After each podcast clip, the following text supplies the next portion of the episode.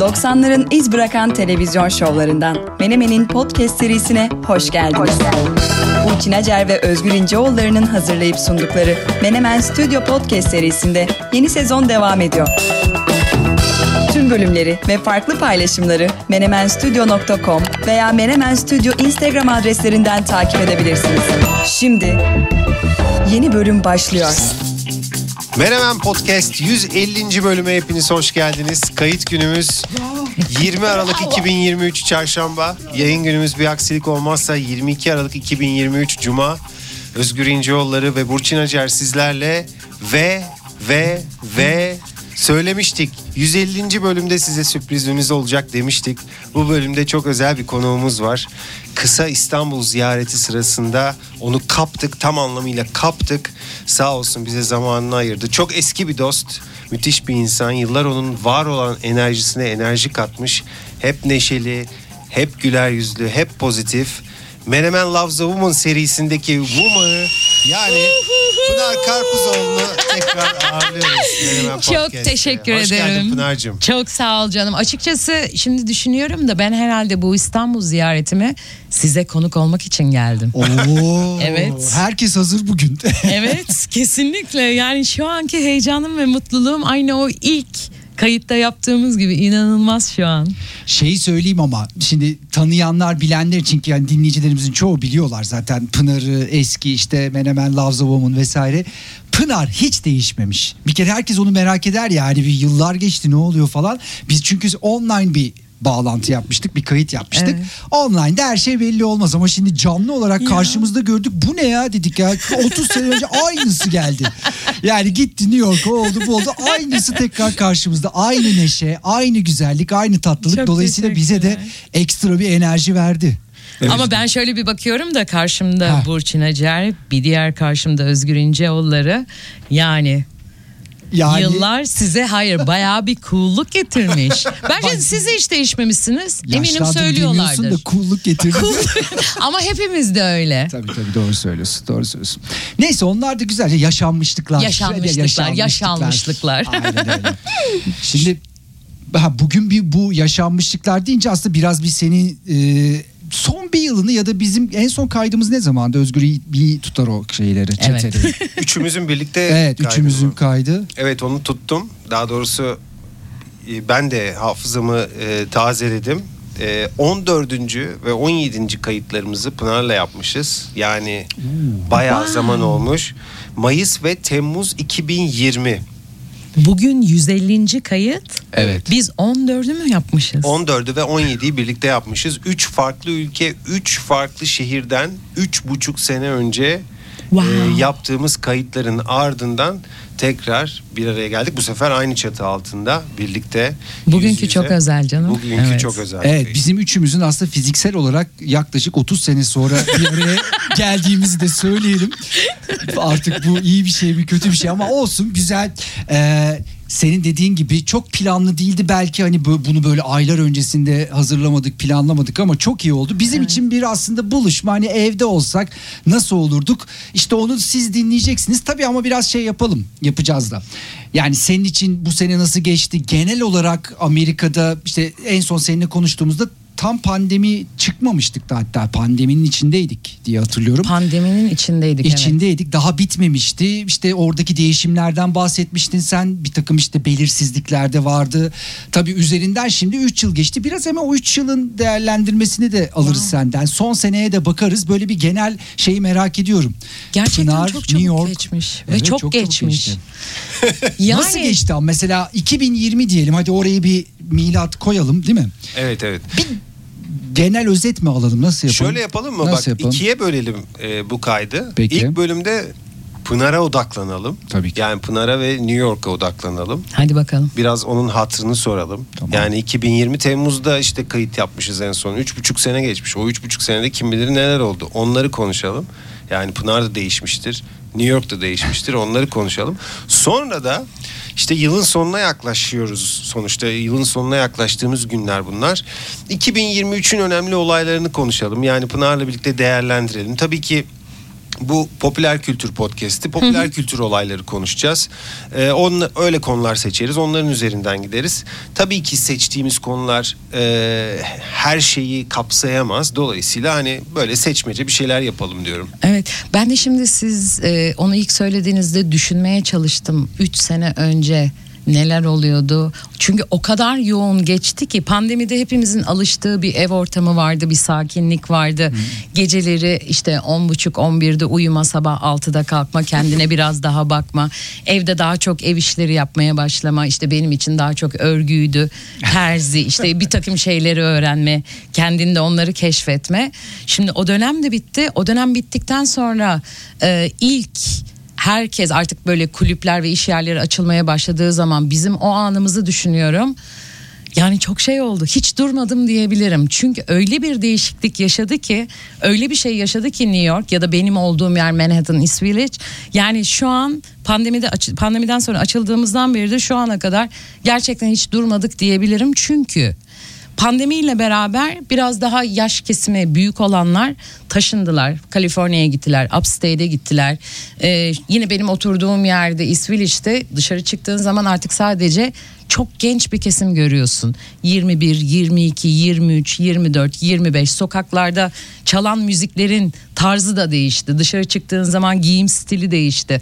Ya da insanlara baktığın zaman o tipler değişti. Hani benim senelerdir gördüklerim artık yoklar. Onların yerine belki onların çocukları, belki işte yeni New York'a taşınmış olanlar ya da East Village'in popüler olduğunu duyup oraya gelmiş olanlar çok genç bir Manhattan var şimdi.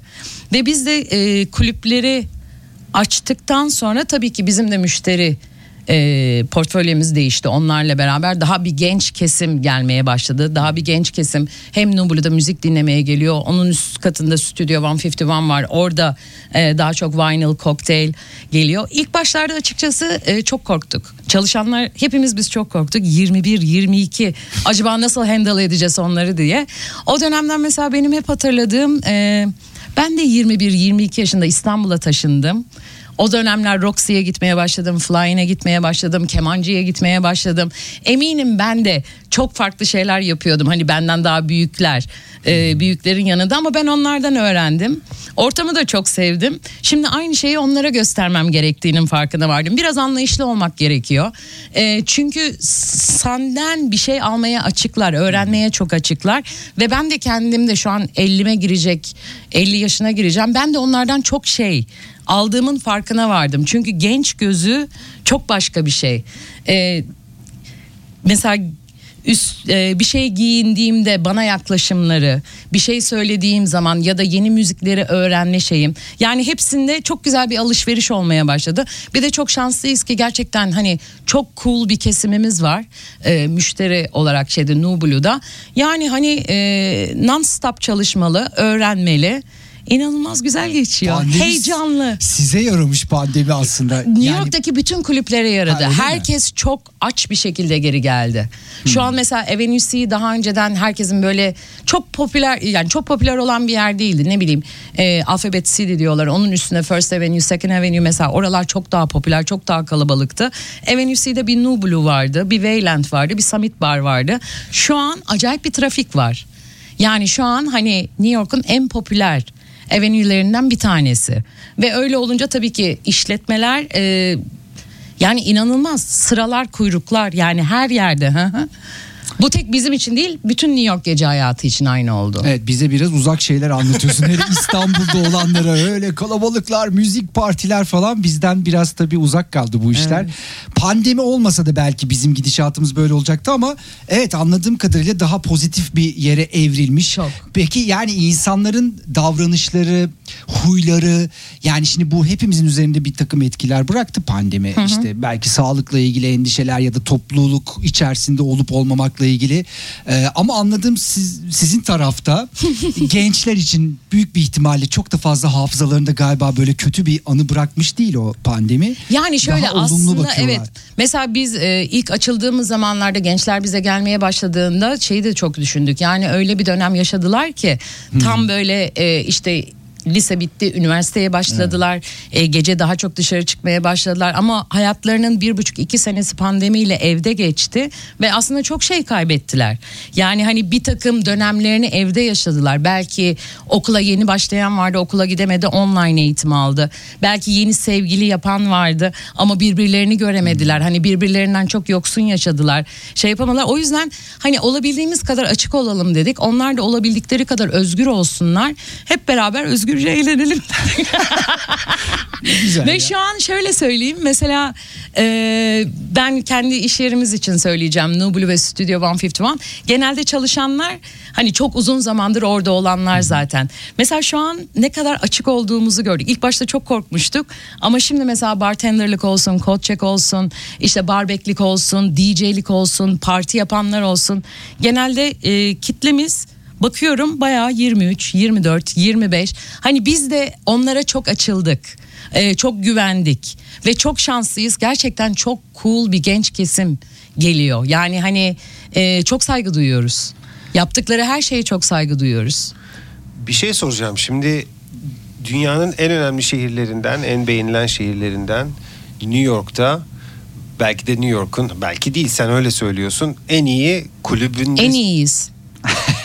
Live music Özgür. bir taneyiz. Vinyl, sushi bir taneyiz. Gerçekten Sushi'de çok bir, iyiyiz. bir numarayız diyorsun. Bir numarayız. Bir dakika. Yani pandeminin bize verdiği en güzel şeylerden bir tanesi de o oldu. Sushi. Çünkü evet kulüpler açılmak istediği zaman e, dediler ki yemek servisi yapmak zorundasınız. Neden? Niye? Ondan sonra işte health departmanın ya da Ha, bilmiyorum ha, ha. Böyle bir şey koydular. Yani yemek servisi yapılmak zorunda. Şimdi oraya mutfak yapacaksın, bacasını yapacaksın, onları alacaksın, ahçıyı bulacaksın, servis elemanı bulacaksın falan filan. Çok zahmetli.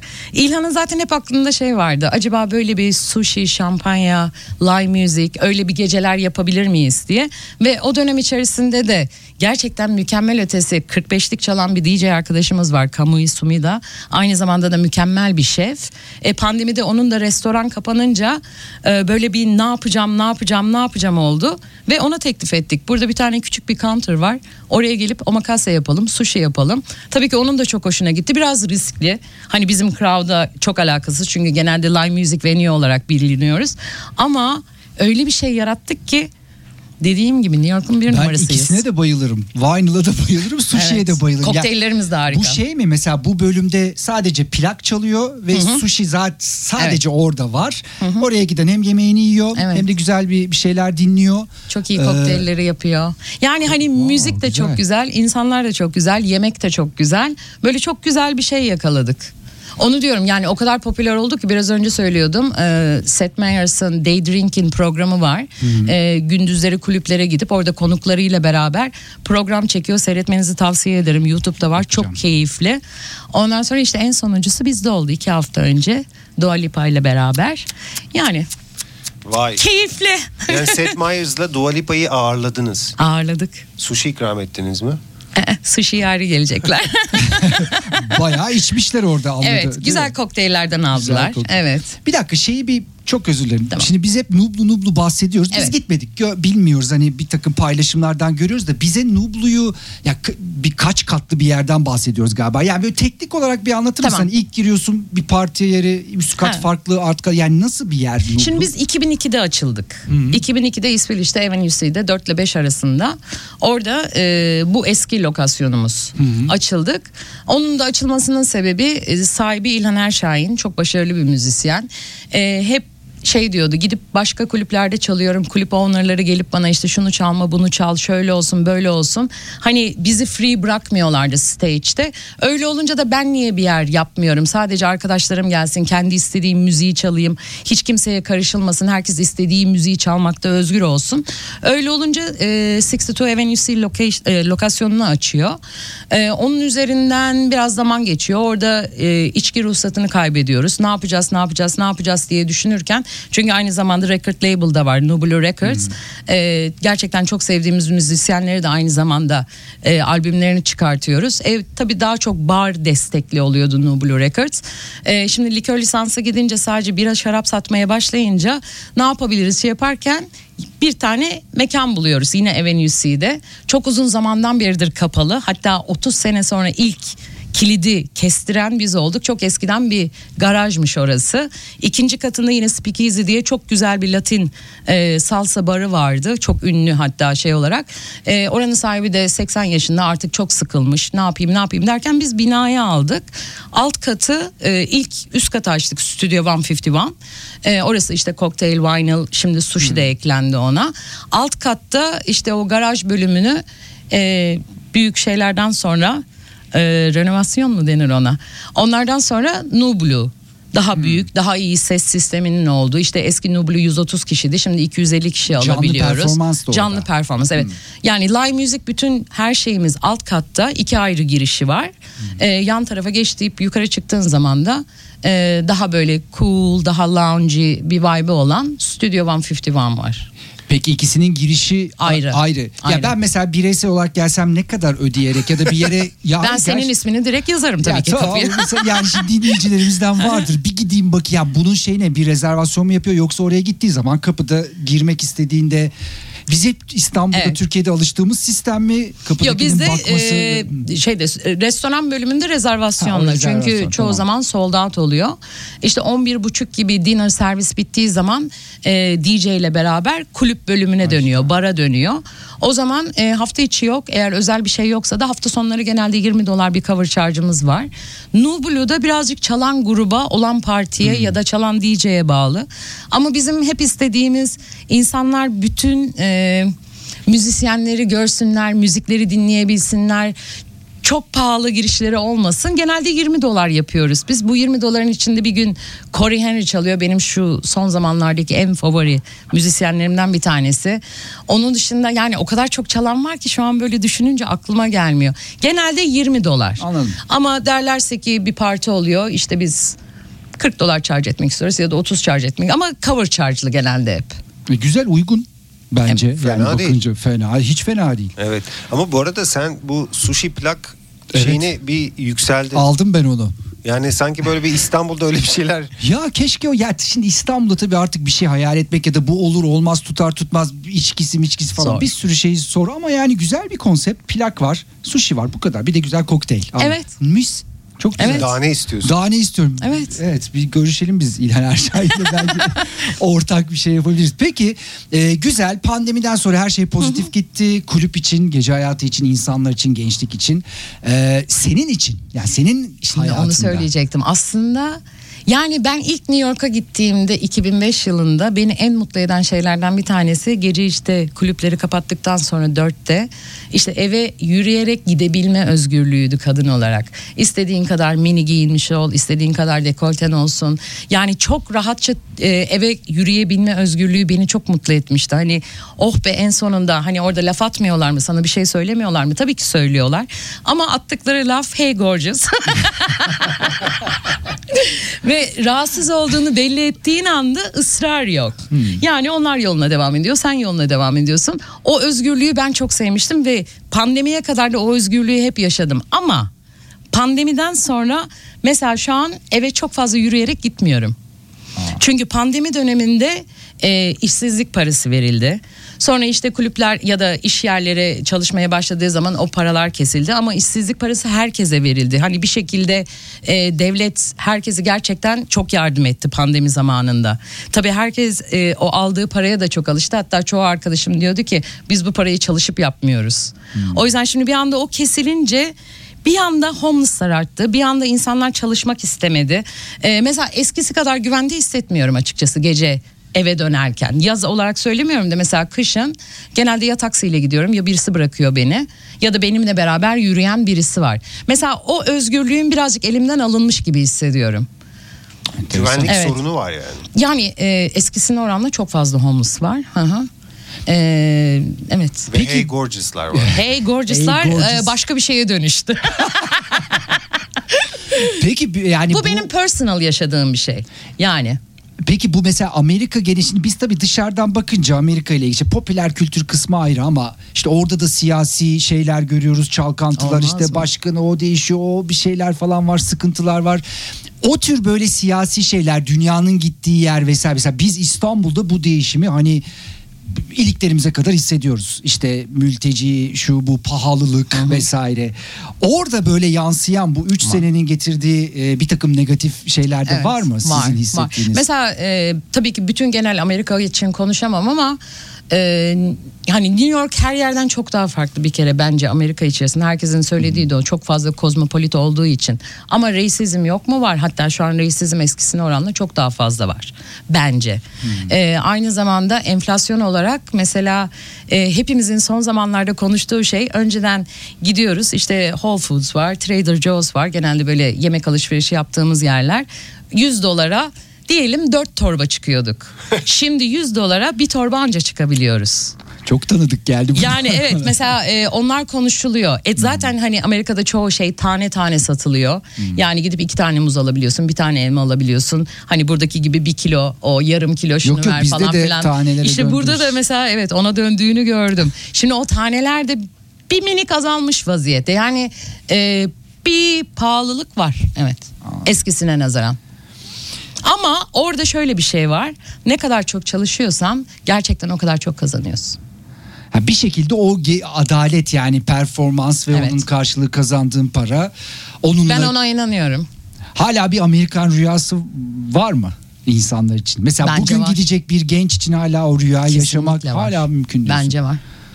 Ama mesela çoğu gelen arkadaşlarım daha önceden e, ziyarete gelen ya da New York'a gelmiş olan arkadaşlarım bu defa geldiklerinde 2023 için diyorum. Herkes bir daha gelir miyim bilmiyorum. Neden? İşte Amerika çok e, New York çok değişmiş. Ne bileyim eskiden olan bir mağazaları kapanmış. Onun yerine başka bir çok işletme kapandı pandemiden sonra. Orası kesin. E, gerçekten çok büyük olanlar ya da bir şekilde kendisini kurtarabilenler daha hala devam ediyor ya da yenileri açıldı. Ama benim mesela arkadaş çevremden gelenlerin çoğu bir daha gelir miyim? Hmm, bilmiyorum. Yani çok öyle bir şey yaşadılar. Ben de o zaman onlara diyorum ki evet İstanbul'da çok değişti, New York'ta çok değişti. Sen de değiştin, ben de değiştim. Yani hepimiz değiştik. Peki o yüzden oradan- şehre vurmak bana çok şey geliyor. Doğru genel problemler yaygın.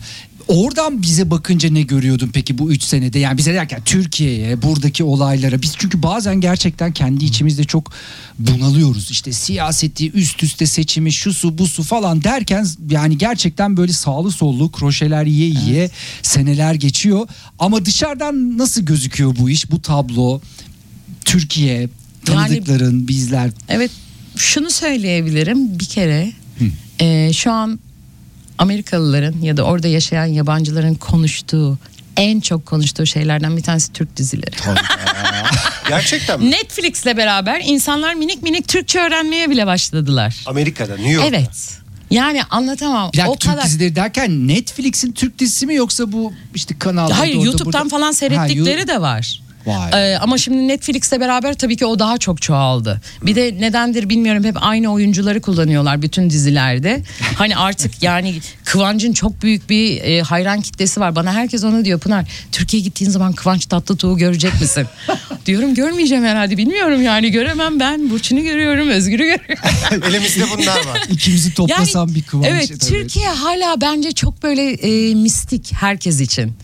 Yani her ne kadar böyle politikanın ne kadar değiştiğini ya da şehrin ne kadar değiştiğini ya da e, 90'ların Türkiye'si İstanbul'uyla şimdinin İstanbul'u ben gittiğim zaman nasıl farklılıklar olduğunu anlatsam da herkes çok şanslısın diyor. Şu an telefonumda göstersem burada olduğumu görenler işte Instagram'dan falan herkes Pınar lütfen İstanbul fotoğrafı gönder. Pınar lütfen Boğaz'da işte şuraya git. Bir de gelen çok fazla tabii e, şimdi dolar Türk lirası olarak düşününce hani e, tatile gelenler daha fazla şu an. Bilenler de daha fazla. E, mesela herkes çok heyecanlı ben buradayım diye. Yani Türkiye hala çok magic.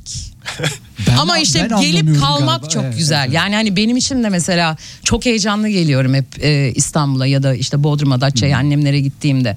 Çok heyecanlı geliyorum. İlk defa bu sene bilmiyorum böyle bir biraz daha bir şey oldum. Şimdi böyle yaşıyormuş gibi yap kendine dedim. Hani çok eskiden İstanbul'da yaşıyordun. Yine aynı mood'a gir dedim. Biraz böyle bir karamsarlaştım. Çok komik gelebilir ama ilk geldiğimde işte e, gittim çok küçük bir alışveriş yaptım. Mutfak alışverişi. Sonra kasaya gittiğimde parayı gördüm. Onu dolara çevirdim. Pınar dedim sen bu parayı bu kadar şeye New York'ta harcamıyorsun. Yani çok pahalı. Ya İstanbul New York'tan daha mı pahalı? Bence daha pahalı. Ya İsviçre'den? İsviçre'den değil. O kadar hala gerideyiz Ama bu arada geçtiğimiz günlerde bir tane e, liste açıklandı. Bu listede bir numarada dünyanın en pahalı şehri olarak Zürih e, bir numaradaydı. İki numara galiba Singapur'du yanlış hatırlamıyorsam. Üç numarayı New York ve Cenevre paylaşıyordu. New York ve Cenevre. Evet.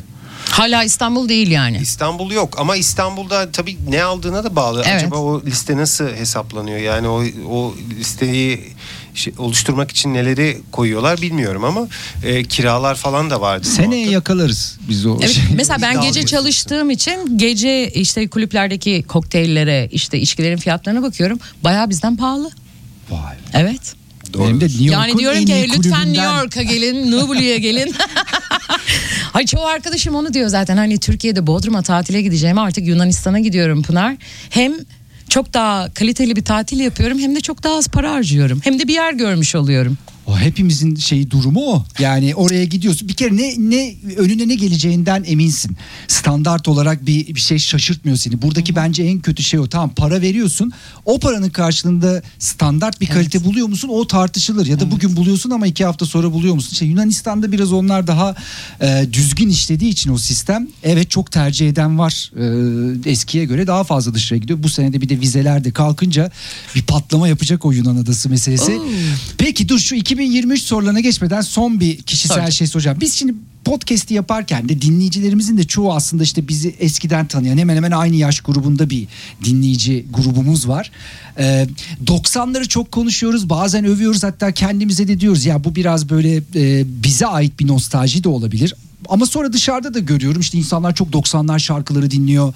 Bazen bir şeyi anlatınca 90'lardaki bizim işte eğlence hayatımızı falan çok şaşırıyorlar. Yani nasıl olabilir işte Evet. Beyoğlu'nda oradan giriyorsun çıkana kadar her tür müziğin iyi kulübünü bulabiliyorsun daha güvende ve vesaire vesaire vesaire. Senin için böyle hatırladığında 90'lar ne hissettiriyor sana?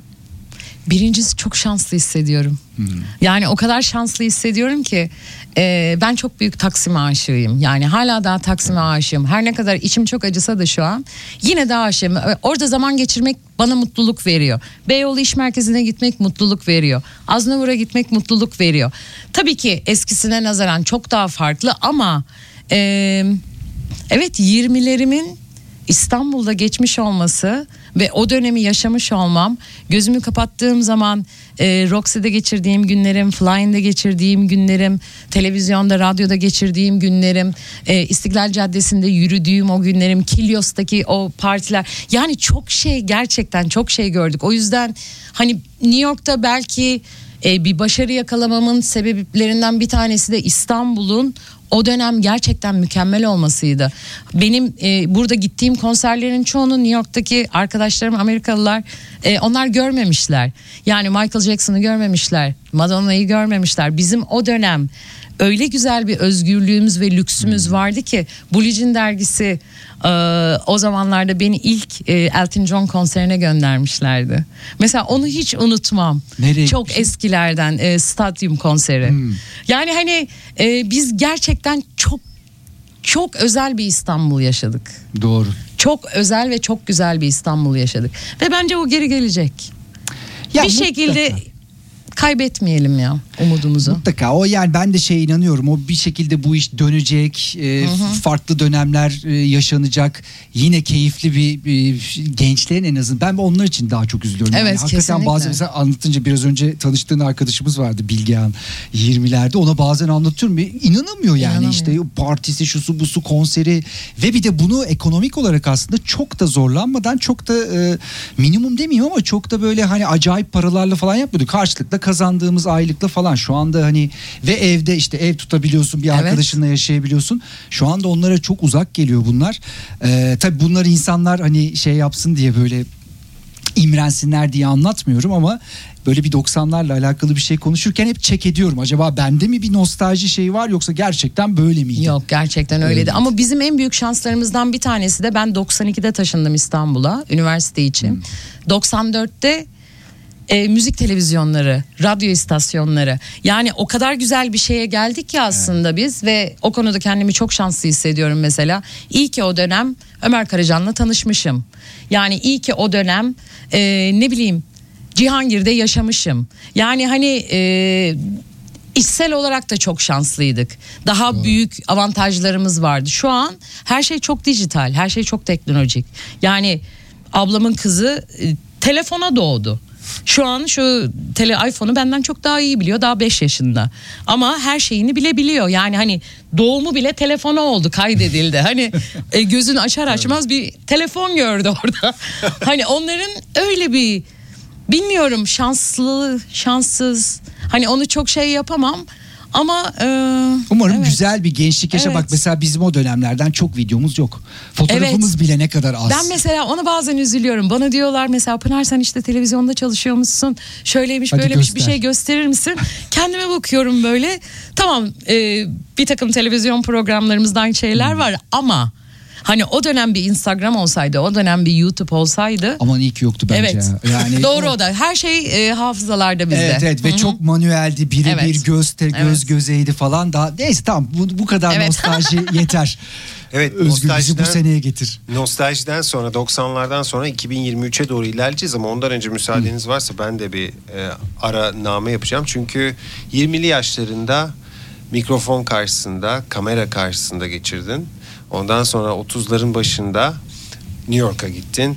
Neredeyse 20 yıldır New York'tasın ve işini çok seviyorsun. Çok. E, gözünden anlıyoruz onu. E, ve yani öyle bir iddialı ki Pınar diyor ki New York'un diyor yani bir de New York diyor yani Cenevre demiyor Brüksel demiyor New York diyor New York'un en iyi, En iyi. kulübünün başındayım diyor. Evet. Dolayısıyla bu çok hani çok güzel bir şey. Yaptığın işte çok başarılı olmak da çok güzel bir şey. İşte ne bileyim Seth Meyers'da Dua Lipa gelip çekimini orada yapıyorsa veya işte onun da haricinde her gün e, şöhretli müzisyenler, cazcılar işte R&B'ciler gelip de sahne alıyorsa e, gerçekten hayatında çok güzel şeyler başarmışsın. Onun, yani bunu zaten de, Evet, daha önce konuşmuştuk. E, konuk olduğun 14. ve 17. bölümlerde defalarca konuşmuştuk ama tabii şimdi 3,5 yıl geçmiş. Hatırlamayanlar vardır. Seni tekrar tebrik ediyoruz. Seninle Çok gurur duyuyoruz Pınar'cığım. Ay çok tatlı. Güzel bir araname oldu bu. Güzel bu aranameden sonra gelelim 2023'e. Evet, Şimdi bu bölümümüzün ikinci yarısına başlıyoruz. Bu e, 2023'te şimdi biz e, Burçin'le her hafta bir bölüm paylaşıyoruz ve bu bölümlerimizde genelde zaten işte popüler kültür konularını konuşuyoruz. Özel bölümler de yapıyoruz. İşte duello yapıyoruz. Arada bir çarpışıyoruz. Yarışmalar yapıyoruz vesaire. Ama genelde tabii ki popüler kültür konularını konuşuyoruz. Burada işleyeceğimiz ya da üstüne tekrardan e, değineceğimiz, altını çizeceğimiz konuları da ara ara konuştuk. Dolayısıyla böyle hani bir 2023 özeti gibi düşünelim bunu. E, siz de fikirlerinizle lütfen e, katkıda bulunun. Tamam. Ben bazı şeyler listeledim e, ve bunları soru olarak sizlere yönelteceğim. Mesela şimdi popüler kültür deyince bazı fenomenler oluştu. Tabii Pınar sen çok hani daha müziğin apayrı bir e, alanında çalışıyorsun. Daha alternatif diyebileceğimiz, daha belki niş diyebileceğimiz müzik yapılıyor New Blue kulüpte. Ama tabii bir yandan da e, Amerika'da yaşıyorsun. Dolayısıyla birçok şeyi görebiliyorsun, e, izleyebiliyorsun. Şimdi Burçin'in defalarca daha önceki bölümlerde altını çizdiği bir isim vardı. 2023'e damgasını vuran Taylor Swift. Şimdi bu kadın bir turne yaptı Amerika'da. The Eras Tour diye bir turne yaptı. Hatta bu turnenin filmi bile çekildi. Çok da başarılı oldu. Turne de çok başarılı oldu. Ee, gerçekten çok önemsenecek bir müzik olayı mıydı yoksa biraz abartıldı mı? Ben mi baş? Pınar Bence daha Beyoncé başla. tarafında. O Beyoncé ekibine yakın. yani Taylor Swift bence önemli. Bak şöyle bir şey söyleyeyim. Mesela e, turneden elde ettiği gelir 1 milyar dolar. Ve bu turne daha bitmedi işte. 2024'te de var. Devam edecek. Yani 2 milyar dolarları falan yaklaşacak. Şu zamana kadar en fazla hasılat elde eden turne Elton John'a aitti. Onun son bir turnesi oldu işte. Veda Wow. turnesi. 900 milyon dolar civarı ki yani dünyanın hemen hemen her yerini dolaştı. Yani 1 milyar dolar çok etkileyici. Şöyle bir şey söyleyeyim bir de. Bütün turnesinde sattığı bilet 4,5 milyon. 4,5 milyon bilet satmış ve biletlerin ortalama fiyatı işte mesela onun şey 280 e, 290 dolar civar. Yani çok da ucuz mu bilmiyorum. Ucuz değil gibi geldi Hiç bana. değil. Hiç 20 dolara Nublu'ya Hiç gidebiliyorsun. değil yani. 14 kere Nublu'ya girelim. 14 kere dubluya gidebileceğin ve Taylor Swift konseri. Tabii ki yani deneyim olarak başka bir şey ama yani çok etkileyici sayılar. Artı bir de filmini yaptı. Filmi de tüm zamanların en çok izlenen konser filmi oldu. Ve orada da çok böyle enteresan şeyler işte paz- mesela sadece haftanın 2-3 günü sinemalar çıktı. Orada da bilet fiyatlarını çok üst e, şeyde tuttu. Dolayısıyla evet Eras Tour bence yani popüler kültür açısından e, benzeri olmayan bir etki yarattı. Bir de bunun şeyi de var. Yani bu turneden tabii ki çok para kazanıyor. Bunun yaklaşık %50-60'ı Taylor Swift'in cebine kalacak öyle söyleyeyim. E, ama tabii bunun yarattığı bir ekonomi var. Yani bir konser olduğu zaman bir turne olduğu zaman hani bizdeki klasik deyimle esnafı esnafı falan da orada da böyle bir şey var. Köfteci olur böyle. Köftecisi oluyorsa artık orada neyse yani bunun bir yarattığı o şehre o bölgeye yarattığı çok ciddi bir ekonomi var. Ee, dolayısıyla evet yani benzersiz bir turne şu ana kadar vermediğimiz haberleri verdik mesela bu turne kapsamında. Çok izlemek isterdim mesela ben ne yalan söyleyeyim. Mesela Taylor Swift en sevdiğim sanatçılar arasında belki yani ilk ona bile gire, girme, girmez hatta girmeyebilir değil ama seyretmek isterdim yani nasıl bir şov yapıyor da ne yapıyor da bu kadar etkileyici e, bir iş çıkardı ortaya. Umarım seyredebiliriz. Tabii Türkiye'de çok zor öyle bir prodüksiyon sanmıyorum. Hani ben anca sinemada seyrederiz diye düşünüyorum. yani e, ama aynı zamanda mesela Beyoncé'nin şeyi de e, o da Rönesans turnesi de çok etkileyici. Yani ikisi biraz aynı anda oldu. Filmler aynı anda çıktılar ama tabii Taylor Swift daha öndeydi. Bilmiyorum biz öyle gördük hani Taylor Swift'i biraz daha önde görüyoruz ama belki senin olduğun yerde Beyoncé daha farklı Yo bir yerde olabilir. aslında her ikisi de çok fazla konuşuluyor tabii ki. Ama mesela ben hep şeyi düşünüyorum. Özellikle Britney Spears'ın e, bir dokümenterisi çıktı. Onu seyrettikten Ha. sonra tabii ki hani çok çalışıyorlar. Çok şey veriyorlar, çok para kazanıyorlar, çok yoruluyorlar. Ama e, yani o yaşta biri için o psikoloji bilmiyorum gerçekten çok zor bir şey yapıyorlar, başarıyorlar. Ee, Beyoncé Beyoncé konserine davetliydim. Ama hayır dedim. Gelemeyeceğim. Bu defa değil Philadelphia'da. Ee, Birazcık pişmanlığım vardır aslında. Ama o dönem gerçekten çok yoğunduk. O yüzden gidemedim. Ama onun hemen sonrasında Lauryn Hill oldu. Onlar da bir reunion yaptılar Fugees. Ee, O konsere gittim. O çok güzeldi. E tabii şimdi daha öncesinde radyoda çaldığın, televizyonda videolarını anons ettiğin ya da seyrettiğin insanları karşılıklı görünce çok çok özel hissediyorsun. Özellikle şeyde Lauryn Hill e, The Roots Festivali'ne gittim piknik. E, oradan çıktıktan sonra bir jam session'a götürdüler beni bir kulüpte. Lauryn Hill sürpriz bir şekilde geldi ve akapella olarak tabii ki şarkılarını söyledi orada. Killing Me Softly. Yani hani e, çok özeldi. Bayağı ağladım. Ama Lauryn Hill'in geri dönüşü yani konser verecek olması çok, Çok insanı özel. heyecanlandırdı ve gerçekten çok özel. Bak keşke mesela Taylor Swift mi Lauryn Hill mi desen hiç düşünmem yani. Tabii Lauryn Beni Hill. Lauryn'a götürün derim. Evet. Peki Taylor Swift mi Beyoncé mi desem? Beyoncé. Beyoncé. Ama kişisel olarak yani başarı olarak Taylor Swift. Yani bu sene için Time dergisi Evet. yılın kişisi seçti. Yani çok da boş bir seçim değildi. Yani yılın kişisi başka kim olabilir tartışılır ama Ama e, Taylor Swift e, çok daha genç değil mi Beyoncé'den? E, genç tabii daha Yani, genç. hı. E, dolayısıyla aslında yarattığı etki ya da başardığı şey o yüzden daha değerli. Yani bir de biz işte daha önce de konuşmuştuk her şeyi değiştirdi. Yani bilet satış tekniğini değiştirdi. E, yani plak bütün albümlerini tekrar kaydetti ya bir deli işi o yani. Wow. İşte menajeriyle anlaşamadı. Haklar onda kaldı. Tamam dedi ya ben otururum hepsini teker teker kaydederim dedi. Teker teker de kaydetti. Yani bu çalışkan olmayan birinin adanmış Evet. olmayan birinin başarabileceği bir şey değil. Ama bir sonraki kayıt daha hızlı oluyordur Burcu. Biliyorsun yani aslında pek de öyle olmamış. Bir röportajını okudum. Yani e, aynı şeyi tutturmaya çalışmış. Sonra demiş ki bu olmaz. Başka bir yorum katması lazım ama bu sefer özden de uzaklaşmak istememiş. Çok çileli geçmiş ya o dönem Öyle yani. Ama 1 milyar dolar. Mesela şu an İsviçre'de evde oturuyorsun. En çok dinlediğin şey ne? Burçin'in önerdikleri. Okey Burçin sen neler öneriyorsun? Geçen podcast'imizde ben bu sene çok dinlediklerimi önerdim. İşte Boy Genius ben bu sene en çok onları dinledim. Bir, şey indie grup Amerikalı. Çok beğeniyorum onları. Ya en çok onları dinledim. Bayağı da bir liste yaptım. Spotify linklerini de koydum. Okey. Bakarsan bir bak Tamam. belki aralarında seni yakalayan birileri çıkabilir. Evet, ya çok, çok merak popülerlerden değil biraz alternatif köşelerden bahsettim. Ama sen genelde zaten hep öyle alternatif köşelerden. E, tabii Ee, işte var evet. bir ça- çabamız var. Bizde Burçin ne derse o Yok, müzik yok, konusunda. Profesör yanımda oturuyor baksana. yok, yok, yok. Bu, buraya geçelim. Evet. Pekala. Bu arada müzik olaylarından bahsedince işte iki tane büyük turne, işte iki tane büyük pop turnesi. Bir de Las Vegas'ta bir küre yaptılar. Ee, Sphere diye. U2 çıktı orada. Evet. Burçincim gitmek istedi oraya.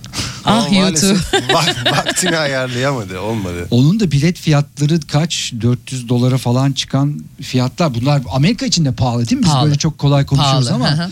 E, Safir tabii bence yılın en büyük müzik olaylarından biri. Yani dev bir küre. Ama bir video gördüm geçen Instagram'da kim yolladı bana unuttum. Öyle bir yerden bilet almış ki biri videoyu çekiyor. Üste bir konstrüksiyon var o kürenin neredeyse çeyreğini görüyor ve şaşırmış girmiş ya ben buraya girdim de hani küre göreceğim diye girdim. İşte kafayı uzatıyor göremiyor ileri gidiyor göremiyor falan öyle galiba kör noktalar var o Safir'de onları öğrenmek lazım ondan sonra gidelim. Ama tabii etkileyici bir iş yani o. Bu arada hisse, hissiyatım şu yönde. Sen bütün fiyatları artık Nublu'ya Tabii oda- oraya odak- göre o 20 doları aldım ya bence. Ama o söyledi ya hepsi 20 dolar değil tabii. 400 400 dolar ha 20 kere. 20 kere. Girerim ben Nublu'ya. Bir de yani hiç ödemesine gerek yok. Bu arada eğer Las Vegas'a gitseydin New York'a gelmeden önce çok bozulurdum. o yüzden çok mutlu oldum gidip git- görmediğine. O yüzden gitmedim. Senin için Bono'yu Nublu'ya getiririz. Gider de. Tamam müzikten bahsettik. Biraz Evet. da sinemaya doğru Tamam. e, hafifçe geçelim. Şimdi sinemada e, tabii bu yazın çok büyük olayı şuydu. Yani bir kültürel fenomen miydi yoksa bir pazarlama taktiği miydi? Herkes çok tartıştı. Barbenheimer. Yani işte Barbie ile Oppenheimer'ın aynı hafta açılması ve bir anda bu iki filmin birbirinden alakasız bu iki filmin aynı isimle anılması işte Barbenheimer diye adlandırılması. Hatta Tom Cruise'un bile ya ben o filmden çıkacağım öbürüne gireceğim. Mutlaka ikisini de izleyin. Ki bu adamın da filmi çıkmıştı o dönemde. Mission Impossible 7 ee, of yani kendine rakip olan filmlere bile gideceğini söylemesi ve bu filmlerde oynayanların Barbie ve Oppenheimer filminin geniş kadroları var malum. Bu filmde oynayanların birbirlerine yani diğer filme destek olması çok konuşuldu. Bütün yaz bu e, mesele haline geldi. Bir kültürel fenomene dönüştü. Aynı fikirde misiniz yoksa ya çok abartıldı. Hani bu filmler o kadar da büyük filmler değildi. E, tamamen Amerikan sinema piyasasının şişirmesi miydi? Ben başlayayım ya. Bence sen başla. Peki. Yani şişirme şimdi bir şey şişirmek istersen tamam bir yere kadar şişirirsin ama bir yerden sonra artık ne kadar Patlar. ittirsen de patlar o. Şimdi ba- o e, Barbie filmi bu senenin en çok hasılat elde eden filmi bir numara. Yani bir buçuk milyar dolar falan oralarda. E, Oppenheimer'da üçüncü galiba. Yani ilk üçte bu iki filmde yani bu pek ittirmekle olacak bir durum değil yani ki Oppenheimer Türkiye'de de uzun süre bir numarada kaldı ki yani biz daha Barbie'ciyiz gibi düşünürdüm ben. Biraz be- beni şaşırttı o iş. Oppenheimer'ın e, zirvede olması. Bir de şeylere baktım. Golden Globe'da aday. Hem de en çok adaylık onlarda var. Muhtemelen Oscar'da da böyle bir şey çıkacak ortaya. E, pek öyle ittirilmiş bir durum olduğunu düşünmüyorum ben. Yani e, hak ettikleri bir noktada olduklarını düşünüyorum. Tabii kaç ödül alırlar bilmiyorum. Onu sen daha iyi tartarsın ama e, Amerika'da sinemalara giriş ne kadar? Onu Ay şimdi me- ne kadar uzun zamandır sinemaya gitmediğimi. Ne Şimdi kadar- onu düşünüyordum. Acaba en son hangi filme gittim diye. Titanic mi? Yok Jay-Z bir film yaptı ya. e, Birkaç sene önce miydi? Aa, Evet. Ama Şimdi o tam, tam pandemi sonrası falan bir şey. Evet. Yani bilmiyorum oradaki bilet fiyatlarını ne kadarı sinema gidiyor ama iyi hasılat elde ettiklerine göre yani bir buçuk milyar dolar tabii global bir şeyden bahsediyoruz ama ben çok şişirildiklerini e, düşünmüyorum Hak açıkçası. ettiler bileklerinin Yani bu bu iş öyle şişmekle bir buçuk milyar dolar nasıl alabilirsin ki yani? Mesela belki Tom Cruise işi için öyle bir şey denilebilir ama buna yani sanmıyorum. Valla şu an şey geldi aklıma Barbie için mesela Ee, dışarı çıktığın zaman işte 2 yaşındaki çocuktan 50 yaşındaki bayana kadar herkesin üzerinde Barbie tişörtü, Barbie eşofmanı, Barbie çantası yani inanılmaz. Mi bir Barbie Evet. rüzgarı? Evet. Her yerde Büyük esti. yani. Hı hı. Büyük. Evet. Yani Barbie Barbie galiba bir adım önde ama bütün bu şeyde işte soundtrack'i falan çok daha tabii popüler kültüre hitap ediyor. Dua Lipa, Billie Eilish vesaire. Ee, bence hak etmişler öyle söyleyeyim. Pınar tabii hepsine ayrı gözle bakıyor. Şimdi Barbie'nin en meşhur şarkısını söyleyen Dua Lipa Tabii. Pınar'ın e, mekanına gelmiş çekim yapmış yani Çok şimdi güzel. biz ne diyelim yani buna? Biz de burada o bir buçuk milyar kazanmış. milyar yok şişirme mi yok pazarlama taktiği mi biz de böyle detayları konuşalım Ama damga vurdu bu sene evet iki filmi söyleyebiliriz. bu iki film damga vurdu ama yani bir de tabii şimdi daha farklı açılardan baktığımız zaman işte Everything Everywhere All at Once yani işte Türkçe ismiyle söyleyelim her şey her yerde aynı anda işte 7 ödül kazandı 7 Oscar kazandı ve bence yılın film olayı e, oldu. Çünkü e, bir yandan da e, hani herkese de hitap eden bir film değildi bu. Yani Evet, zor. Konuşmuştuk yani bir türleri birbirine harmanlayan apayrı türleri e, içeren e, bir filmdi. Amerika'da yaşayan bitkin bir Çinlinin hikayesi bu. Aa. E, ve hani bir, bir göçmen kadın yani o kadın karakteri oynayan e, Michelle Yeoh da e, Oscar'a uzandı. İşte kendini bir anda dünyayı e, kurtarması gereken bir maceranın içinde buluyor. Çok enteresan bir hikaye aslında. Biraz absürt de bir hikaye. Zaten fantastik öğeler de var filmde. E, diğer evrenleri keşfediyor falan. Çok acayip bir film. Bence yılın film olaylarından bir tanesiydi Ee, bu. kesin Netflix'te var değil mi o? Var gibi. Emin değilim. Sen de dizi dizilere düştün mü? Biz bu yani son 3 yılıma bakıyorum ben o kadar Evet. çok dizi seyretmişim ki ve sürekli de izliyorum üstüne Evet. bir şey üstüne bir şey. Mesela bu sene böyle aklında kalan bir şey var mı ya tavsiye? Mesela Succession- çok konuşuldu. O belki yılın en büyük şeylerinden biri. Evet onu seyretmedim ben. Herkes onu söylüyor. Ee, Amazon'da zannedersem o. Amazon Succession, Prime'da. HBO Max. HBO, ha. Diziydi Max. de, evet oralar onlardan bir tanesi olabilir. Ya şöyle benim aslında çalışma saatlerim e, çok uzun olduğu için hani gündüz ayrı gecesi ayrı olduğu için hani oturup aman da şu diziyi seyredip biraz başlamaya da korkuyorum. O zaman işten eve geliyorum merak ediyorum o zaman hiç uyumuyorum. Sabaha kadar diziyi seyrediyorum çünkü öbür bölümde ne olacak diye. O yüzden mümkün olduğunca kendimi biraz çekmeye çalışıyorum ama tabii ki yani bütün off günlerimde. Şimdi ne seyrettim en son arada- neyi çok sevdim diye A- yani düşünüyorum şeyi bakayım aklıma gelecek biraz mi? önce konuştuk da e, senin eve gelişin falan sabaha karşı 4 E, tabii. falan o Tabii. civarlar. Ondan Evet. sonra dizi izleme falan. Aa, yani ben ka- yaparım. kalma- ben yaparım tabii. Dörtten sonra. Dörtten Eğer bir şey sonra. beni gerçekten çok etkilediyse Oturur e, merak izlerim ederim evet. Acaba ne oldu diye. Ne olacak? Peki Netflix dedin diye oraya gidiyorum Burçin müsaaden varsa. Ee, çünkü Netflix'te bu sene bir de böyle bir biyografi e, belgesel yağmuru vardı resmen. Ee, ondan da konuştuk. İşte Arnold Schwarzenegger'in e, biyografisi, Sylvester Stallone sanki yani böyle birbirlerini bekliyorlarmış gibi. Sylvester Stallone'un biyografisi çıktı. Fatih Terim'in biyografisi çıktı. Ee, David Beckham ardından Robbie Williams vesaire vesaire ve bunlar popüler oldu. İnsanlar seyretmeyi seviyor biyografiyi. Yani hikayeleştirilmiş hayat hikayelerini e, seviyorlar. Hangisi sizce öne çıktı? Yani hangisi daha böyle ilgi topladı? Yani şimdi Türkiye'de Fatih Terim ne kadar izlendi bilmiyorum. Ama ben Fatih Terim'i de izledim. Hadi aynı şeyden gideyim. Beckham'ı da izledim.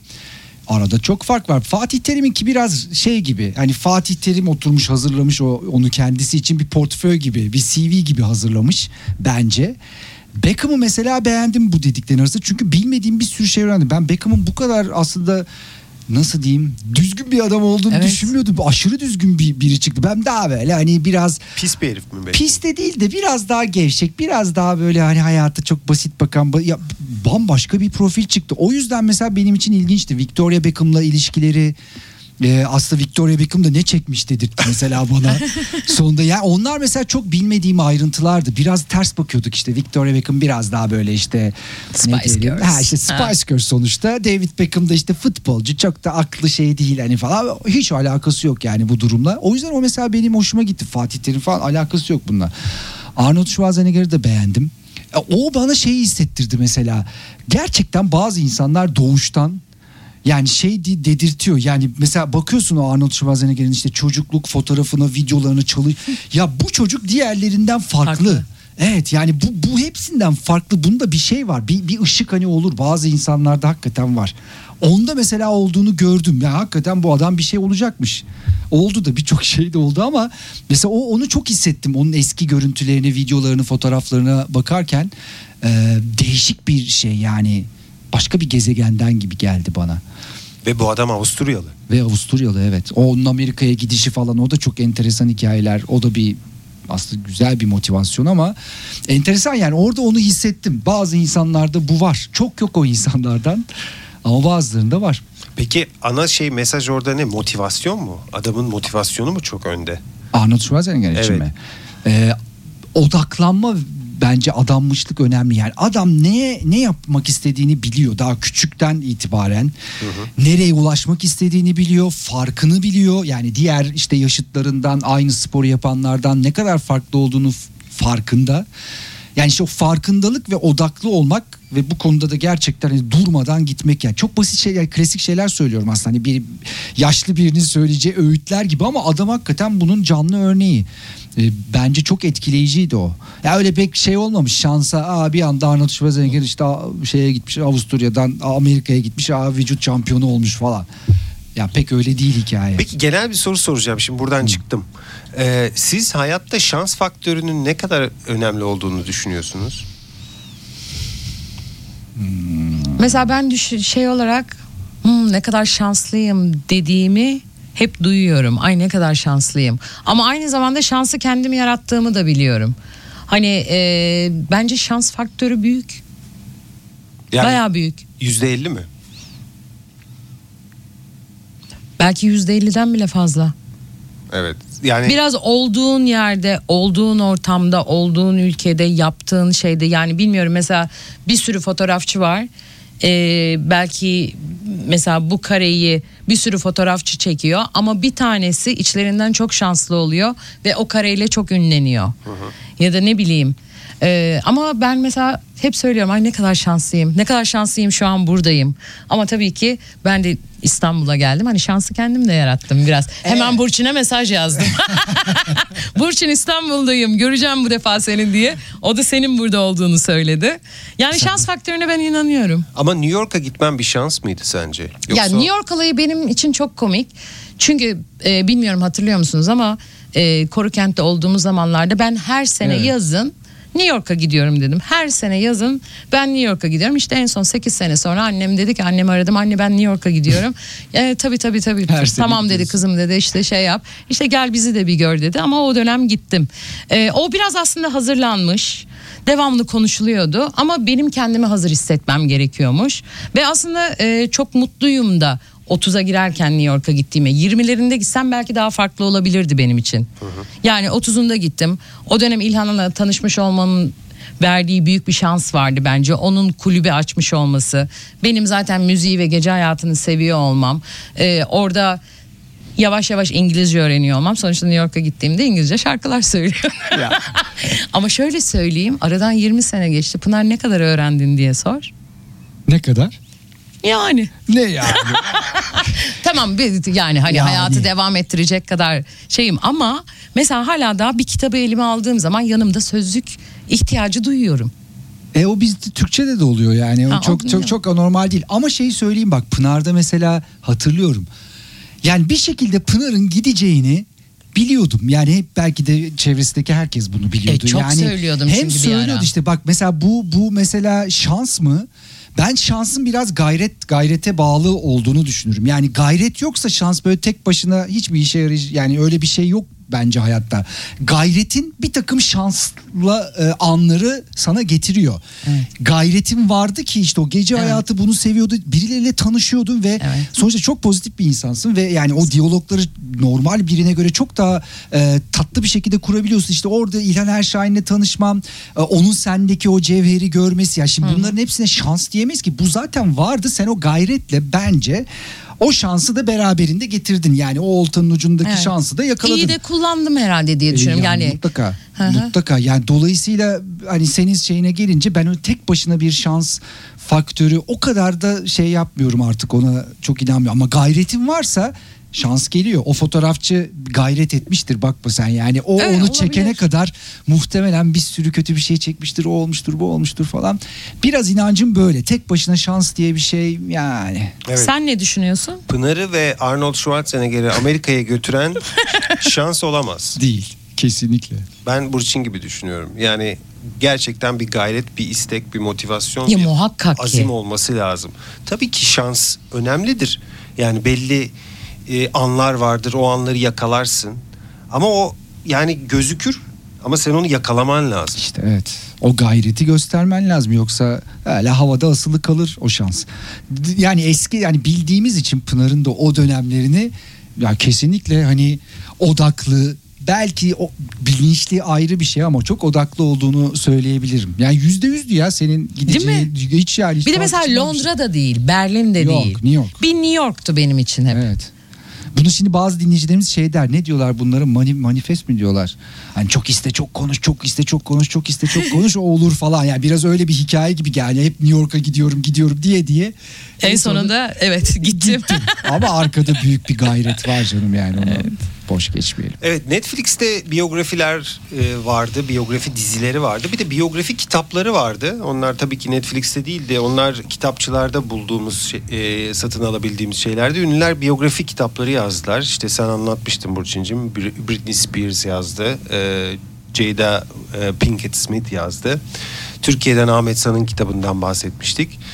Hangisini okumalıyız? Yani burada böyle öne çıkan bir kitap aklınıza geliyor mu? Yani şu ünlünün biyografisi iyiydi, okunmalıydı. Ben üçünü de okumadım. Hiç yalan söylemeyeyim. Zaten Britney Spears hani sesli kitap onu belki sesli dinlerim diye düşünmüştüm ama hiç o, o topa da giremedim ama işin en popüler kaymak kısmını bildiğim için belki çok da motive yani Britney Spears'ın kitabını okumak değil de oradaki zaten manşetleri öğrendik işte Justin Timberlake'ten hamile kalmış çocuğunu aldırmış işte babasıyla ailesiyle olan e, ilişkileri ente yani onları öğrendiğim için onun dışında Britney Spears'ın kitabını okuma şeyi çok veya Jada Pinkett işte Will Smith'te olan hikayesini öğrendik. Çok uzun zamandır ayrılarmış Oscar zamanında da aslında ayrı yaşıyorlarmış. Bu arada şu anda şey diyor Jada Pinkett Smith ya o kutsal bir tokattı. Biz tekrar bir araya gelmişler bu arada Will Smith'le Jada. Onu da son haber olarak söyleyeyim. Magazin haberi olarak.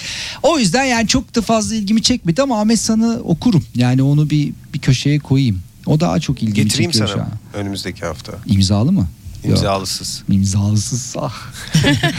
bir konuk edelim imzalı. İmzalatırız canım. İmzalatırız ya. Ahmet Peki ma- magazin dedim madem o zaman yılın magazin olayını verebilir misin bize Burçin'cim? Oo, ben mi? vereyim? meraktayım. Yılın magazin olayı. Ya tabii bu bu şey çapta Taylor Swift'in bu meşhur sevgilisi Türkiye'den Travis. Kelce. Ha? Türkiye'den de olur. Türkiye magaziniyle çok şey yaptı. Türkiye'de magazin mi kaldı Özgürüm? Nasıl kalmadı ya? Kaldı Türkiye- mı? Tabii ne ki var? Türkiye'de maga eskiden hakikaten magazin vardı yani işte görüyorduk ediyorduk. Ne okuyordun? Alem mi? Hello mu? Ne okuyordun? Biz bizzat yerinde görüyorduk. Özgür. Yerinde. Hmm. Ya işte. Yani Türk hakikaten Türkiye'de mag bilmiyorum yani Türkiye'de magazin ne oldu ya bu sene? Sen daha iyi takip ediyorsun işte. Türkiye'de magazin Ben daha iyi takip ediyorum o işleri. ama sorsak söylersin. Çok hakikaten tatlısınız. Türkiye'de ne oldu magazin ya? Oldu mu bir şey? Türkiye'de magazin Bence şimdi Taylor Swift sen düşünürken Taylor Swift'in işte Amerikan futbolcusu bir sevgilisi var Travis Kelce galiba. O çok konuşuldu falan yani. Amerikan futboluna bile şey kattı ya.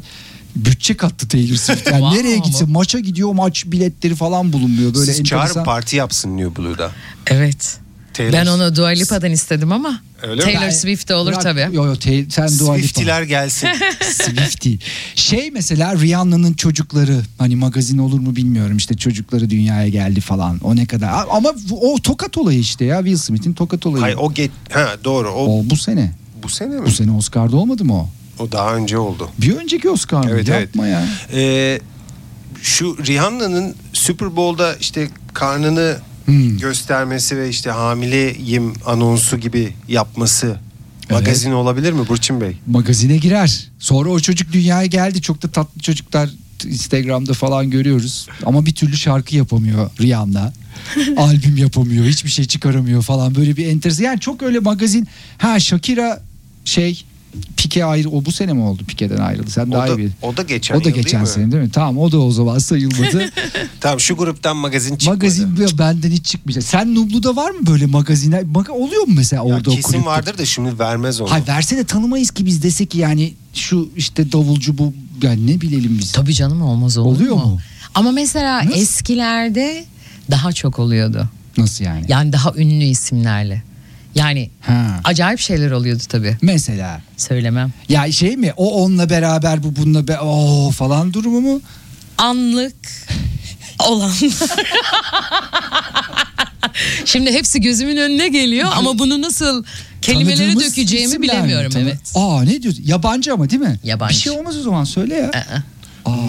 Çünkü var. yaşananlar yani hani böyle wow gerçekten mi? Mesela hani e, hala konuşuyoruz biz bazı ama şeyleri. şimdi yani bu kadar söyleyip hiçbir şey söylememe Neyse tamam peki. Biz de magazin Söylemem. aşığıymışız. Evet.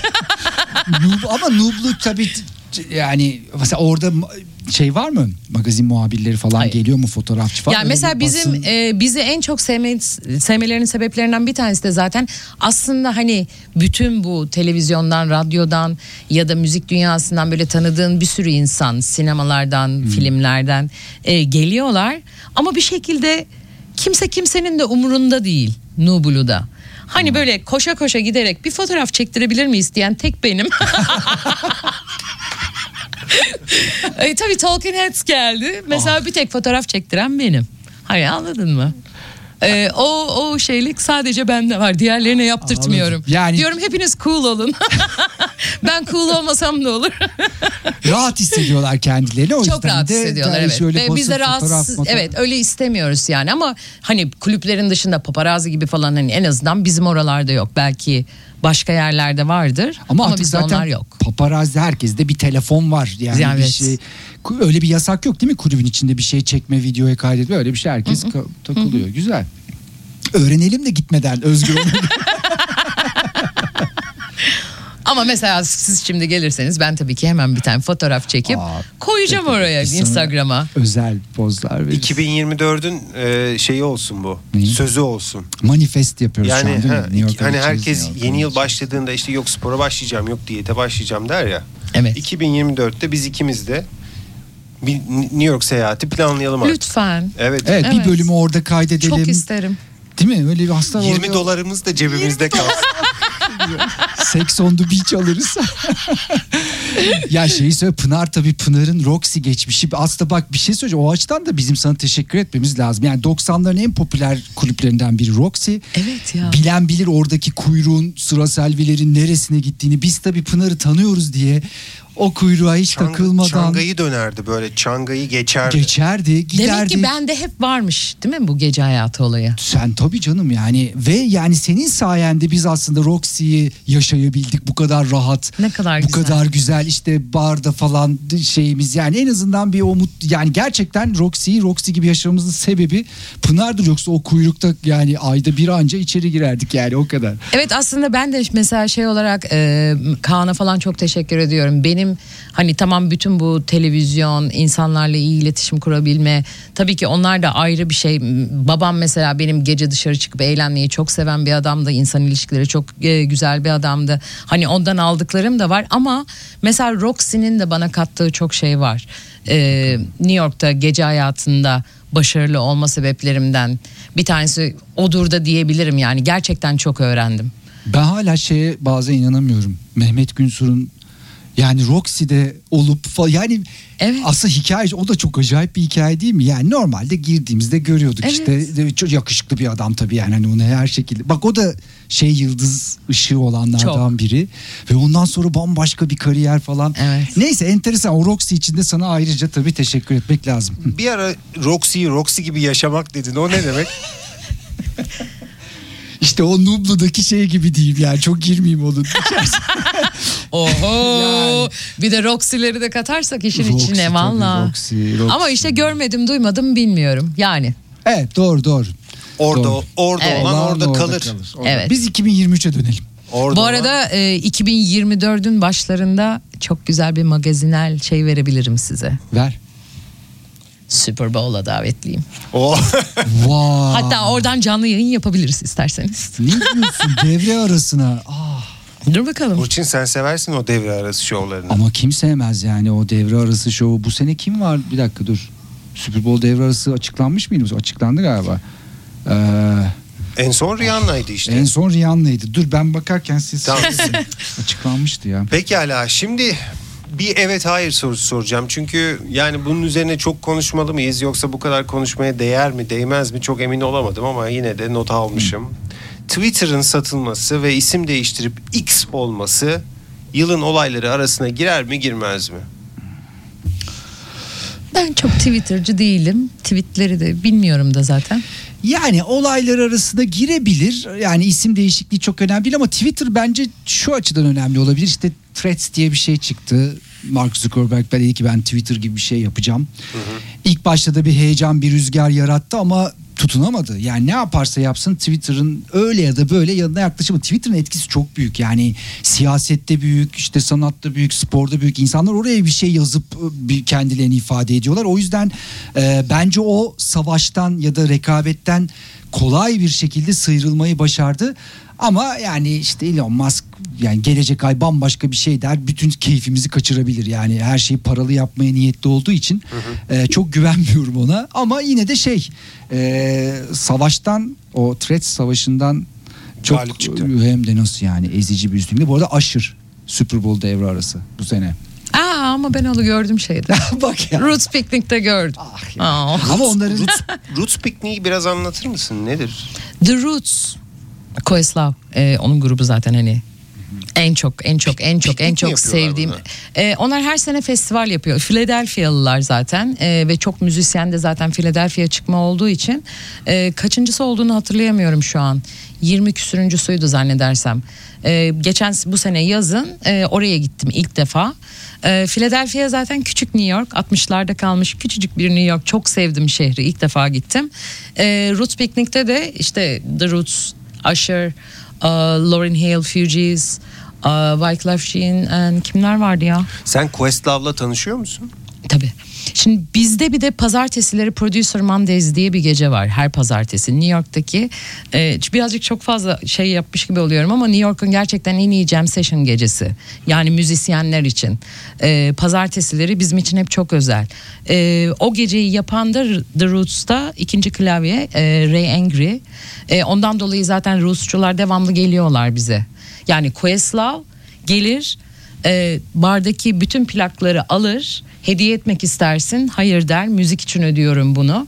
E, o hafta bütün hepsini alır Noble Records'ın plaklarını iki hafta sonra tekrar gelir bütün plakları tekrar ister tekrar hepsini öder. Bunların hepsi müzik için der. Yani çok cool bir adam çok cool ve zengin. çok Bir evet. plak ne kadar o her şey. evet cool ve zengin Fiyat açısından bakıyorum. Summer of Soul'u yapmıştı o bir belgesel ve çok da Evet, çok- ödüller çok aldı özel bir insan.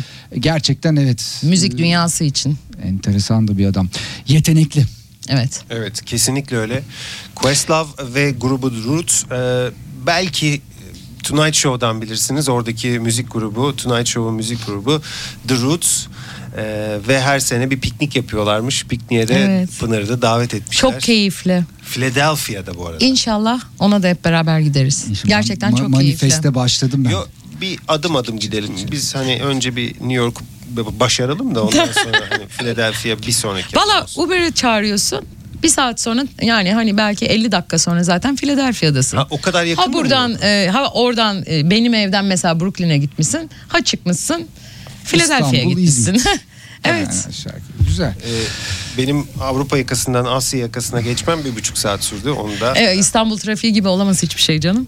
Evet. Bu arada Twitter'dan bahsetmişken Twitter e, hakikaten zor zamanlarda da çok kullanılan, iletişim için kullanılan e, bir araç oldu. Nereye geleceğim?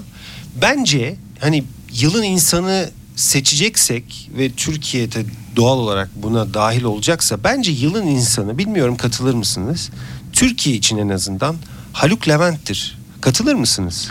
Ha, ahbap diyor. Evet. E tabi katılırım. Niye katılmayayım? Yani hani Fayda açısından yani maksimum faydalı bir insan. Evet katılırım. Ee, yani hani işte global listeler açıklanıyor işte şey işte Time açıklıyor Person of the Year diyor işte yılın insanı işte Taylor Swift'i açıklamışlar bu sene mesela yılın insanı olarak. Ya, Türkiye özelinde baktığımızda bence kesinlikle yılın insanı Haluk Levent'tir. En Evet. azından benim adayım odur. Düşünüyorum bu sene Türkiye'de kimi koyabiliriz oraya? Yo Haluk Levent işte deprem zamanı yani çok uğraştılar.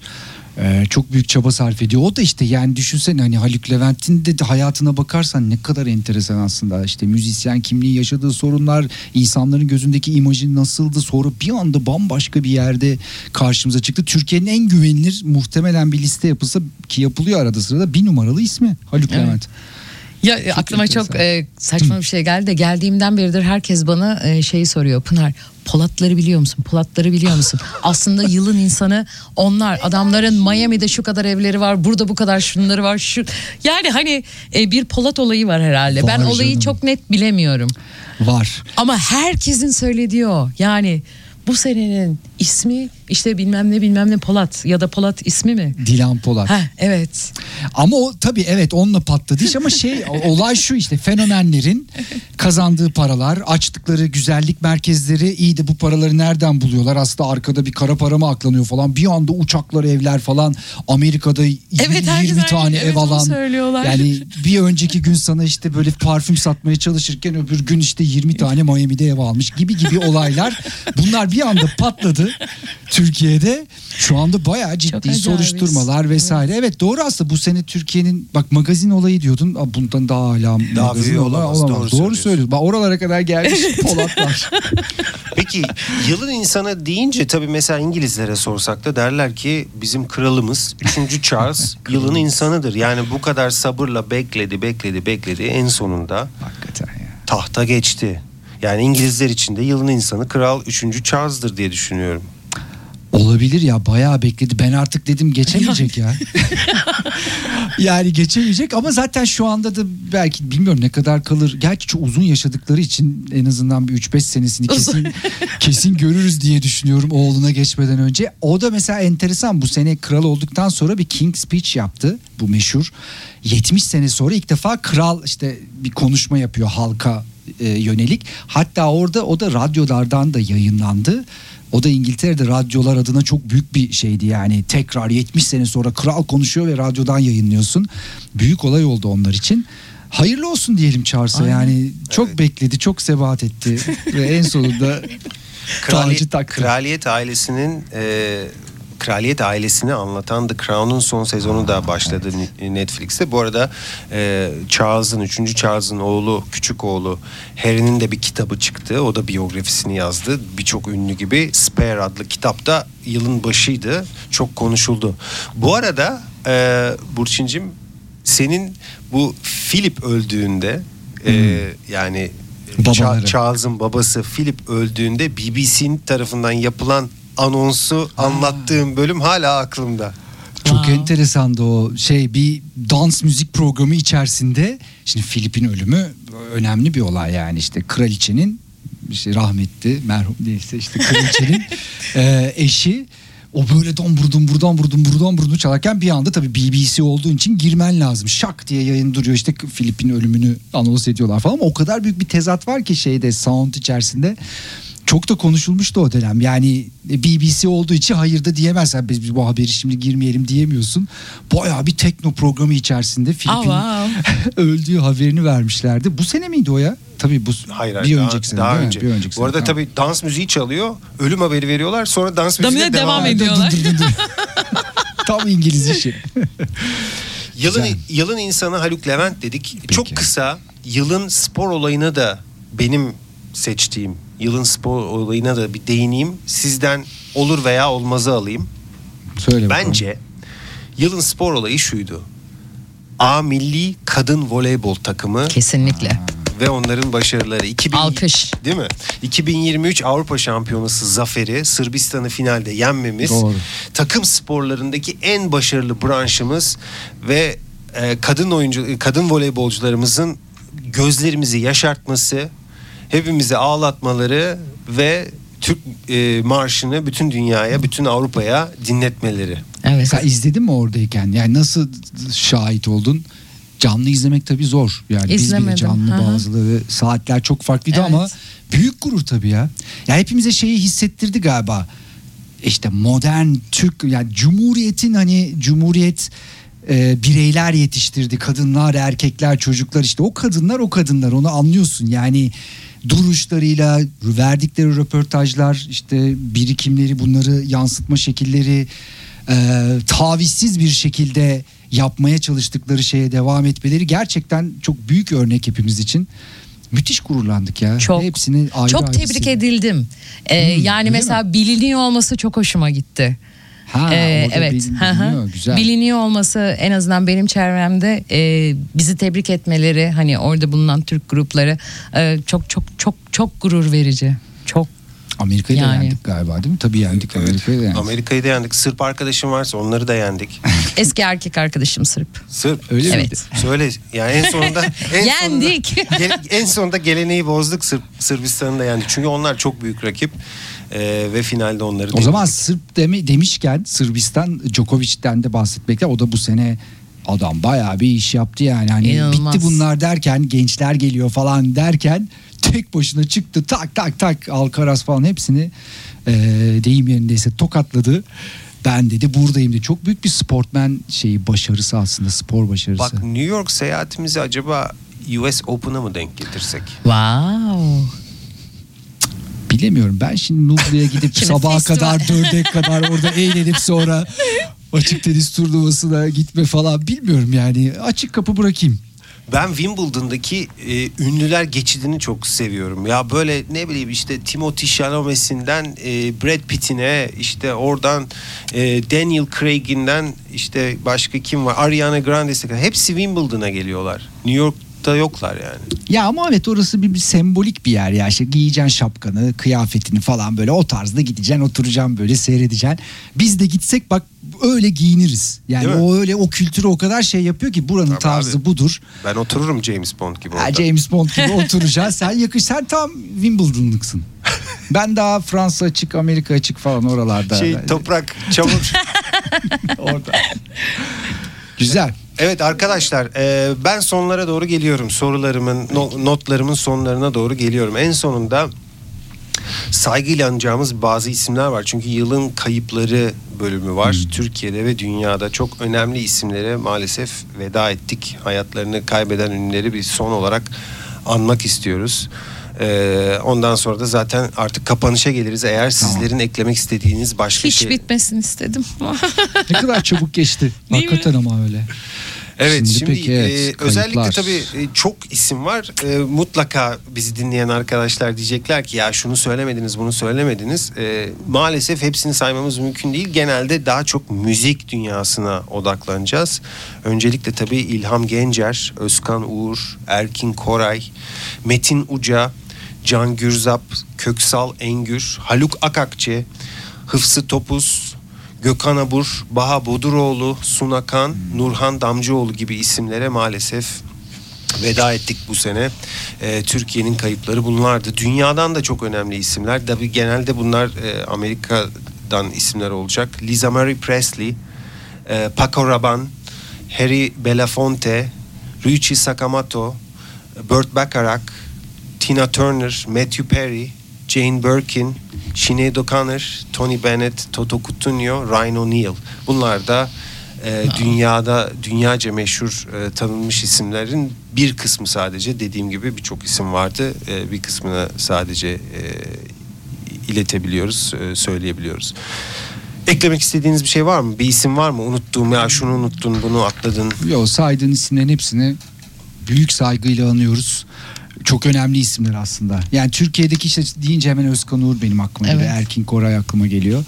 Ee, hepsi de çok değerli isimler. Bağ Baduroğlu ile beraber çalışmıştık. Ya. İlk zamanlarında e, Number One'ın. Can Gürzap hayatını kaybetti son dönem Diksiyon aslında. kursunda- Ondan da kursa evet. gitmiştik. Diksiyon kursu. Ne kadar güzel bir iş yapmıştı aslında ve ne kadar böyle zarif bir e, insandı. Hepsini saygıyla anıyoruz. Ee, buradan aslında hani kayıplardan, ölümden bir doğum şeyi yani Pınar'a da şimdiden mutlu bir e, yaş diliyoruz. Senin yaş günü yaklaşıyor. Çok Sen gerçi tam tarihi ederim. biliyorsun hiç şey Evet. yapmayacağım ama Söyleyeyim mi? Sö- Söyle. Bilmiyorum söyle.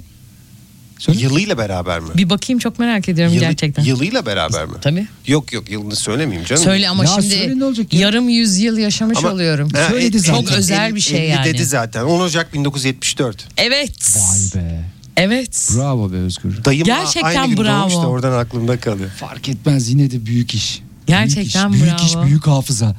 50 yaş. Evet. Biz de zaten kıyısındayız onun. Yani yakında sen Ben daha yakınım Sen Burcu. daha yakınsın. Ben bir tık daha uzağım ama hemen hemen aynı şeylerdeyiz. Öyle ya da böyle yarım yüzyılı geride bıraktık. Evet şaka gibi değil mi öyle düşününce şimdi 40'lardan 50'ye geçiyor olma duygusu açıkçası çok heyecanlandırıyor beni. Beni de. Gittikçe gençleştiğimi hissediyorum. Sen yalnız gerçekten bakın biz bunun paylaşımlarını muhtemelen yapacağız işte görsel, fotoğraf, video falan ne bulursak göreceksiniz yani o Pınar'ı nerede bıraktıysanız Evet, Pınar'ı oradan devamında aldık yani o kadar. Ee, sana şimdiden mutlu yıllar. Çok. Umarım 3 yıl ara vermeden önümüzdeki Yo, hayır. sene Bu sene doğum günü hediyesi olarak ikinizi de New York'a bekliyorum Tamam, artık. artık. yani bir Yani. teklif var bir Olacak. evet. New York Kapıda belki kapıda isimleriniz var. Hiç 20 merak etmeyin. Valla Uçak 5 gece parası. gelsen 100 dolar, 100 dolar, 100 dolar, 200 dolar. 200 doları çevir bakalım şimdi. E, Türk tamam parasına. kalmayı da belki hallederiz. Sen. Ya. E, tamam bir, bir uçak parası Özgür. Evet. Nedir Halledeceğiz yani? ya. Tamam onu da aktarmalı falan bir şekilde yaparız. Pınar çok büyük bir e, mutluluk bizim için aslında. Üçümüzün Ya, tekrar bir ben de. arada olması, konuşmamız, sohbet etmemiz tam böyle bir ev muhabbeti gibi oldu. Çok da mutlu oldum.